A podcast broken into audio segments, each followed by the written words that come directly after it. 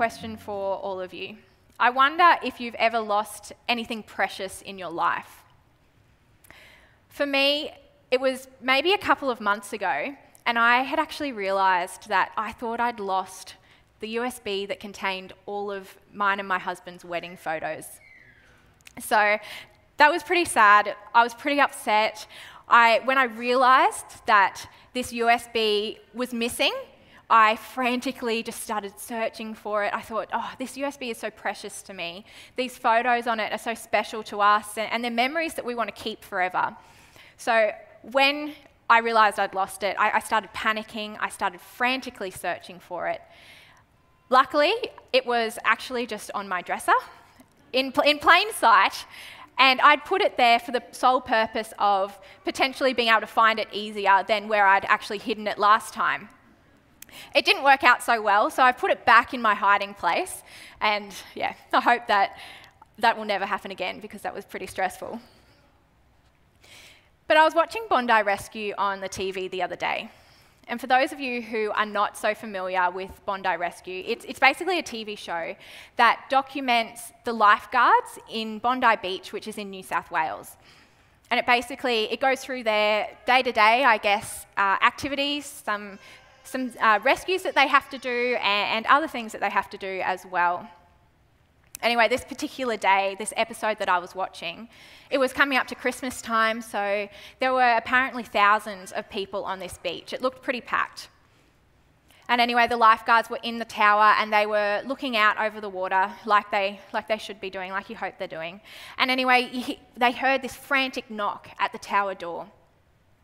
When they, when they opened the door, a mother was there and she just, she'd lost her, her son. She said, Oh, guys, please, please help me. I've lost my son. He's been missing for about half an hour. I don't know where he is. He, he walked off and I can't find him. When the lifeguards found out that this son of the mother was lost, they also started frantically looking for him. Luckily, it was only about another 20 minutes, which I think would actually seem like a lifetime in a parent's eyes. But this, this boy was actually found. He was found safe. He'd just been playing in the sand. He was having the time of his life, had no idea that the mother was really frantically looking for him. But he was found. And when he was found, the lifeguards and the mother all celebrated together. They all were so happy that this son who was lost was now found. If you're a parent, I'm sure you can sympathise with this story in some way. But maybe for you, it's not a child that you've lost. Maybe it's something of sentimental value, like my wedding photos. Something that meant a lot to you. Maybe you've lost, lost a ring in the past. Maybe the ring was passed down from, from someone you love. But what is it for you that you've lost, even if you found it again? That was precious to you. Losing something does always send that wave of panic. And generally, the more precious and the more special that thing is to you, the more distressed you are over it being lost, and the more diligently you'll look for it. So, we're going to read now from Luke chapter 15, verses 1 and 2, and verses 8 to 10. So, if you have your Bibles here, I'd encourage you to, to open them up to Luke 15 and read along with me. So start verses 1. Now the tax collectors and sinners were all gathering around to hear Jesus. But the Pharisees and the teachers of the law muttered, This man welcomes sinners and eats with them. And Jesus told them this parable. Now to verse 8. Or suppose a woman has 10 silver coins and loses one. Doesn't she light a lamp, sweep the house, and search carefully until she finds it? And when she finds it, she calls her friends and neighbors together and says, Rejoice with me, I have found my lost coin. In the same way, I tell you, there is rejoicing in the presence of the angels of God over one sinner who repents. The woman in this parable lost only one of her ten silver coins, and she was deeply troubled by its loss. The woman felt the loss of that coin as if she had no other coins, and it was no comfort to her to tell her that she actually had nine other silver pieces safe.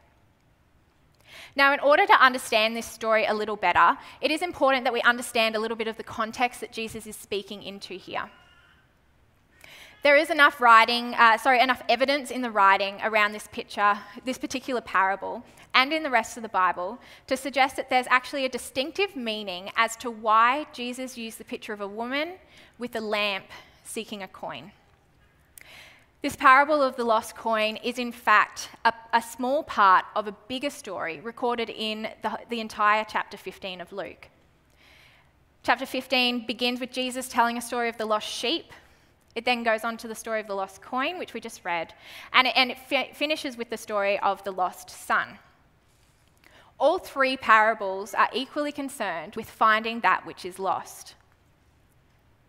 All three parables are, are like three different musical instruments which are playing the same, same tune, but they actually are making different sounds. Charles Spurgeon says that if you put these three pictures in a line, they represent the whole compass of salvation. Yet each one is distinct from the other, and each one by itself is instructive. In the story of the lost sheep, we see the image of a son, which is Jesus, a seeking son. And in the story of the lost son, we see the image of a waiting father. Therefore, many scholars agree that the woman with the lamp in the parable is to represent far more than just someone seeking something that's lost. By looking at the rest of Scripture, we often see symbolic meanings that are attached to woman and to lamp. And these may well be the meanings that we're actually intended to see in this parable. So let me explain. The church in the Old and the New Testament are often described as the Lord's bride and as a community through which the Holy Spirit reveals God's truth. We also see that the bride of Christ is a light. She is called to be the city on a hill. We can also see this in Revelation that the symbols of woman and of light are actually representing the, the, the, people of God. So, if this is the case, then we should be seeing in this parable that the woman and the lamp are actually representing the Spirit of God lighting the church's way as she sets about the divine work of seeking the lost. This is the picture that Jesus is painting through this parable the church, the bride of Christ, lit by the guidance of the Holy Spirit, deeply troubled by that which is lost. However, this isn't always the way it goes, because if we're honest with ourselves, we're not so concerned about this lost coin. And I think you might be able to relate to me in this, but, but often when I read this parable, I think to myself, oh, wow, isn't that, isn't that a little bit extravagant just for one lost coin? Isn't that a little bit over the top, what this woman goes through to receive her lost coin? I often wonder if what she did was really worth it. But, but this is actually the point of this parable. It is meant to shock you in, into this feeling. Would you have dropped everything that you had planned for the day? Would you have cancelled work? Would you have cancelled your brunch or your coffee that you had with your friends? Would you have postponed meetings and then been at home and moved all your furniture around, turned the whole house upside down just to find one missing silver coin? Particularly when you had nine others that were safe. The woman actually lost time. She lost energy. She made work for herself, looking for the one lost coin. A coin that isn't worth much in the world's eyes. And I wonder if you would be willing to do the same as the woman in this parable. And if we talk about this in the context that it's meant to be understood in, we as the church, as the bride of Christ, guided by the Holy Spirit, are we willing to sacrifice this like this for that which is lost. The problem is that we don't actually see the coin, with the same value as the woman in the parable does. We think this coin is of little value, of little worth. But to the woman, the coin is obviously precious, it's special. The other problem is that we are prone to fall into the lie of believing that God has a standard that we have to live up to in order to receive forgiveness and salvation from Him. We see the requirements of God and we recognize that on our own we are incapable of rising to them. But we forget the work that Jesus has already done for us on the cross. We forget that we all fall short of the glory of God, but that we are all justified freely by His grace. We forget the forgiveness that is offered to all who believe. And this, this lie can manifest itself in two ways. Either we believe and we think that we are too far from God to be offered salvation and shown grace. We believe ourselves unworthy to the point of God actually being unwilling to offer us forgiveness. We struggle to receive the forgiveness that is offered to us when Jesus died as a sacrifice for our sins. Or we tend to look at the lives of others around us and we believe that they are too far from God, that they have sinned too greatly and that they are unworthy of forgiveness and the grace that is offered through Jesus. Both stem from us seeing ourselves or others with little value and of little worth. And it comes from a lack of or a false understanding of God's forgiveness and of His grace. And we find that this lie either affects our own coming before God or it affects whether we believe that others are worthy of coming before God. So, just like Jesus was intentional in using the woman with the lamp to represent the Spirit at work through the church, he was also intentional in his use of a coin. A coin is lifeless. It does not breathe, it does not talk, it doesn't have a heartbeat, it cannot move around.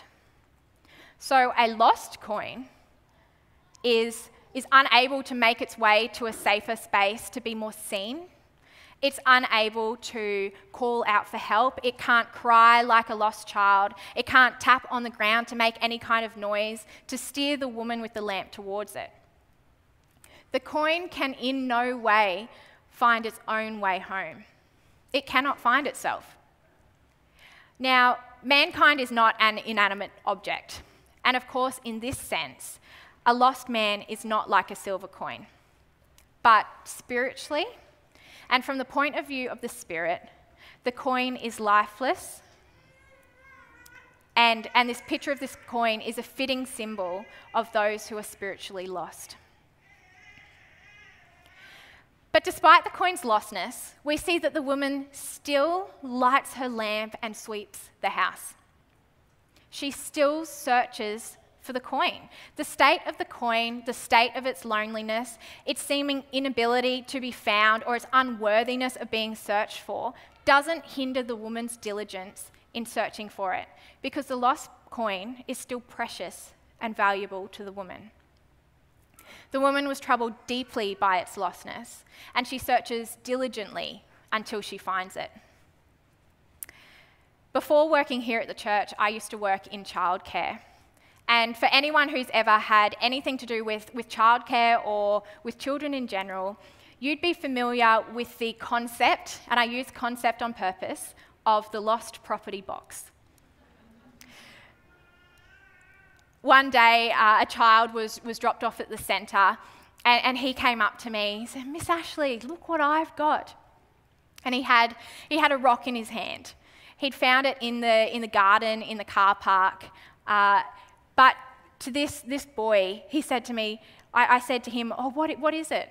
What have you got there? And he said, Oh, it's my very special treasure. So I marveled at his treasure seeking abilities, at his ability to find such a special rock. And, and, throughout that day, we continued to use this rock to play with. Uh, we, we used it in, in different ways, and he became very attached to this rock. He had found it, he had searched it, he'd put value onto it because it was special to him. Now it came to lunchtime. Uh, we were having lunch, and then after lunch, it was time for rest. And I'd realised all of a sudden that it had been probably about half an hour since I'd seen this rock. And I thought to myself, oh no, what's he going to do when he realizes, because he hadn't re- yet realized that his rock was lost, but what's he going to do when he realizes this rock is lost? I was thankful that it was coming up to rest time, and I was hopeful that a good sleep would help him to forget about the lost rock.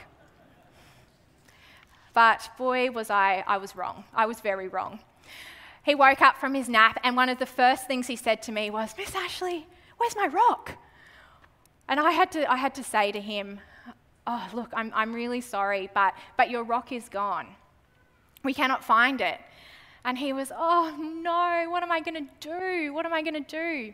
So I said, Look, we can, we can go and get another rock. We have plenty of rocks in our garden that are safe and sound, that look pretty much the same as, as your rock. Oh, but no. Because his rock was special to him. His rock, he, he loved it, he, it was precious. It didn't matter that there were hundreds of other rocks that were safe in the garden. He wanted his own rock. He thought it was, it was worthy of being searched for diligently. In the eyes of the child, the rock was precious and it was special and it was worthy to be found. And just like the child saw value in his rock and he was troubled by its lostness, the woman also saw value in her lost coin and was troubled by its lostness. And just like the coin and the rock were of great value to the woman and to the child, you, everyone, is of great value to God. Now, remember, we are prone to believing the lie that either ourselves are not worthy of being found or that others in, in the world are not worthy of God's love. But Jesus is actually addressing this lie here. Jesus is saying that no matter how lost you may be, how lost you may feel, or how helpless you may feel in your lostness, you are never too far gone for God. You will never out sin God's forgiveness, and neither will your neighbour. The coin was hopelessly lost, no means of finding its way back, and of little value to the eyes of most. But the woman still cared for it deeply. She was troubled by its lostness, and she diligently searched for it until it was found. Perhaps you find yourself believing in some way that either you or someone you know is not worthy of being found. And if the, that's the case, then we need to realize the truth that just as the coin is of great value to the woman, all people are of great value to God. We are all precious in His eyes, and we are called to adopt the same attitude of God and to mirror the example of the woman in this parable in her diligent search for those who are lost no matter how hopelessly lost they may seem. When the woman did find the coin, she didn't, she didn't scold it for its lostness. She threw a party. She celebrated the fact that it was found. She had so much love for the coin, and the coin was so precious to her. It was of such great value to her that she shared the joy of its return with all of those around her. And just as the woman searches for the lost coin, God also searches diligently for those who are lost. For those who relate to the coin and see the requirements of God and understand your incapability to meet them. The fact that God, through the beautiful movement of His Spirit, sets out to find those who are lost, who are incapable of finding themselves, which is all of us, by the way, is good news.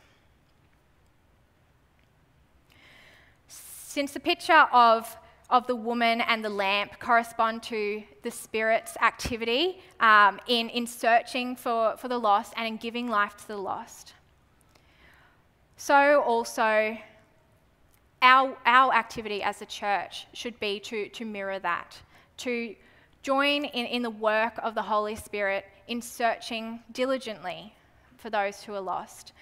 Only the all powerful Spirit can rescue those who are lost. And he joins us like the lamp joins the woman in the parable. For the woman, one tenth of her precious silver was lost and found, and then she rejoiced. And in the same way, there is joy before the angels of God over one sinner who repents. So, why does God diligently search for the lost? Why is he concerned deeply over the lost when he has others that are safe? Why has he set about this prolonged task of saving people? This parable tells us that it is because of the love that God has for his people. They are precious to him, he values them. He understands the misery of lostness, and he finds joy in finding them. We see throughout Scripture that this rejoicing over a sinner who is lost and then found is like an extravagant party with music and dancing and heaps of food. And I don't know if you've experienced a similar thing to me, but I've found that generally in life, the more important the celebration is, the more extravagant the party is. That's why we often have milestone birthdays, right? Your sweet 16, your 21st, your 50th. Those parties are usually bigger and more extravagant than other birthdays because they actually celebrate and they represent a milestone. It's the same with weddings. Weddings are an important part of, of someone's life, of a couple's life. And so they deserve a big celebration. We put on these big parties for them. And I've not experienced this one personally, but I'm sure really important people like, like the Queen and people like that have pretty extravagant celebrations because, because they are important. So when we talk about God rejoicing and celebrating extravagantly over the lost being found, that is because of his great love that he has for the person who was found, and because of the joy that comes from them being found. God loves the lost, and he wants to save the lost. God sent his own Son into this world, not to condemn the world and, to scold the world of its lostness or its inability to find itself, but that the world might be saved through him. No one is too far gone for God to save them. No one can out sin God's forgiveness. God actually sees us just like the woman saw the coin, just like the child saw the rock. Yes, lost and unable to find our way home, but worthy of being searched for, precious and special. You may have realized today that you are like the lost coin lifeless in the eyes of the Spirit, unable to find your own way home. So, how can you, how can you be saved? How can you be found? This is actually summed up in what we just read in Luke chapter 15, verses 1 and 2. It says, Now the tax collectors and the sinners were all gathered around to hear Jesus.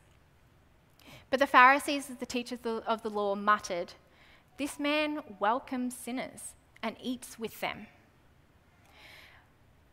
When we draw near to God, aware of our state of sinfulness, Jesus receives us. So it's simple. We need to draw near to God and repent, and He will receive you. But this parable also has great implications on the church, on those who, who are saved, who have been found, because this is the way that we as the church are called to see those around us, to see everyone, precious and worthy of being found and being saved. God is deeply saddened by your work colleagues and your neighbours who don't know Jesus and who are lost. And we should be too. This parable is a warning to not be like the Pharisees condemning the lost, believing that there are those around us who God cannot or will not save. We just spent time uh, over the last couple of weeks going through the book of Jonah. And, this can be a warning to not be like Jonah, who grumbles because those that he deems unlovable and he deems as unworthy of God's love are seen as precious and special in the eyes of God. And don't be like the Pharisees who grumble because God welcomes and eats with sinners. Because it's actually not up to us to determine other people's worthiness. God values everyone. When we, when we are joined with Christ as the bride, we begin to grow into the likeness and into the image of God. Just like I can be recognized as my mother's daughter because we have similar features and similar characteristics. When we are saved and when we become children of God, adopted into his family, we are also called to resemble Christ, that it might be obvious to those around us and those who interact with us that we belong in the family of God. For those of us who have been found, we are the bride of Christ, clothed in splendour, washed in the water of God's word, built and maintained by the love of God and the love of others with a radiance that is lit by the guidance of the Holy Spirit and a heart that is deeply troubled by that which is lost. We are to pursue the lost like a bride walking down the aisle on her wedding day. She does not walk with force and condemnation. She doesn't walk with eyes looking around at the temptations, the things that are around her. But she walks with love. She walks with patience, with gentleness, with eyes that are fixed only on her groom, and with a beauty that resembles Jesus' love. This is a beautiful picture of how we are to seek the lost. And as a bride who, who knows the heart of her groom, she lights a lamp to guide her as she sets about the divine work of seeking the lost. And as a church, the Holy Spirit guides us and uses us to seek the lost, to call dead people to life, because no one is too far gone for God. We need to search diligently. What would you have sacrificed if you were the woman at Bondi Beach who lost her son? What do you sacrifice when you lose something that is precious to you in order to find it? Do we see the people around us with the same value as those precious things to us? When we grow into the image of Christ, resembling Him, we need to adopt this concern for the lost, those people who are also precious to Him. The woman sacrificed a lot to seek her lost coin. And I asked earlier if we would be willing to sacrifice in the same way in order to seek those who are lost around us. Do we, do we look like the woman with the lamp? God has put you exactly where you are for a reason. God has put you in your workplace for a reason, so that you can be guided by the Holy Spirit in seeking the lost. God has put you in your neighborhood, in your house for a reason, so that you can be guided by the Holy Spirit in seeking the lost. God has put you in in your mum's group, in your golf club, in your, in your craft group for a reason, so that we can be guided by the Holy Spirit in seeking the lost. We can share the hope that we have, the hope of salvation, with others around us. And before I go on, I'm not just talking about those people that are easy to get along with, those people that, that will listen to you, those people who respect you, but I'm actually talking about the, I'm talking about those people as well, but also those people who are hard, who make life difficult. God loves those people, He values those people. And we need to do the same. Because no one's too far from God, and we need to search diligently. We can be like the woman with the lamp in this parable, but we have to be willing and available to allow the Holy Spirit to move through us. What is it that's stopping you from being like the woman in this parable? Is it pride, an inflated view of yourself, and a deflated view of others? Maybe it's fear of what other people think of you. It could be that you would actually feel a little bit like a hypocrite if you were to go out and share the gospel because you know deep down that your own relationship with God is struggling. But what I want to say, firstly, is whatever it is, that God can still and will still use you. But we do need to come before God. We need to gather around Him like the people did at the beginning of this parable, to sit with Him, to eat with Him, to spend time with Him, and to repent of those things. We, we need to be continue, continually equipped and ready to serve. It's a beautiful truth that everyone is precious in the eyes of God, and that God wishes to seek and to find them and that we have the privilege of joining with him in this divine work. So we need to be the church, be the bride of Christ, the city on a hill. When people look at us enter, they think, wow, what is it about that person? We need to be deeply troubled by that which is lost. We need to be willing to sacrifice for this divine, eternal work because no one is too far gone for God, so we need to search diligently. Let's pray. Heavenly Father, we want to acknowledge that we are prone to, to believing that, that we are too far from God and that others are as well. We are prone to falling into this temptation of of seeing others around us of not worthy or valuable of being um, found and saved by you, Lord. And we repent of that. But God, we also see this beautiful picture of a woman with a lamp seeking her lost coin. And Father, that is what we want to strive for as your church. So, Father, we pray that, that you would equip us to do that. You would give us a boldness and a courage to go forth today, to seek the lost, to light that lamp in beautiful community with you and to go out and share in your divine work.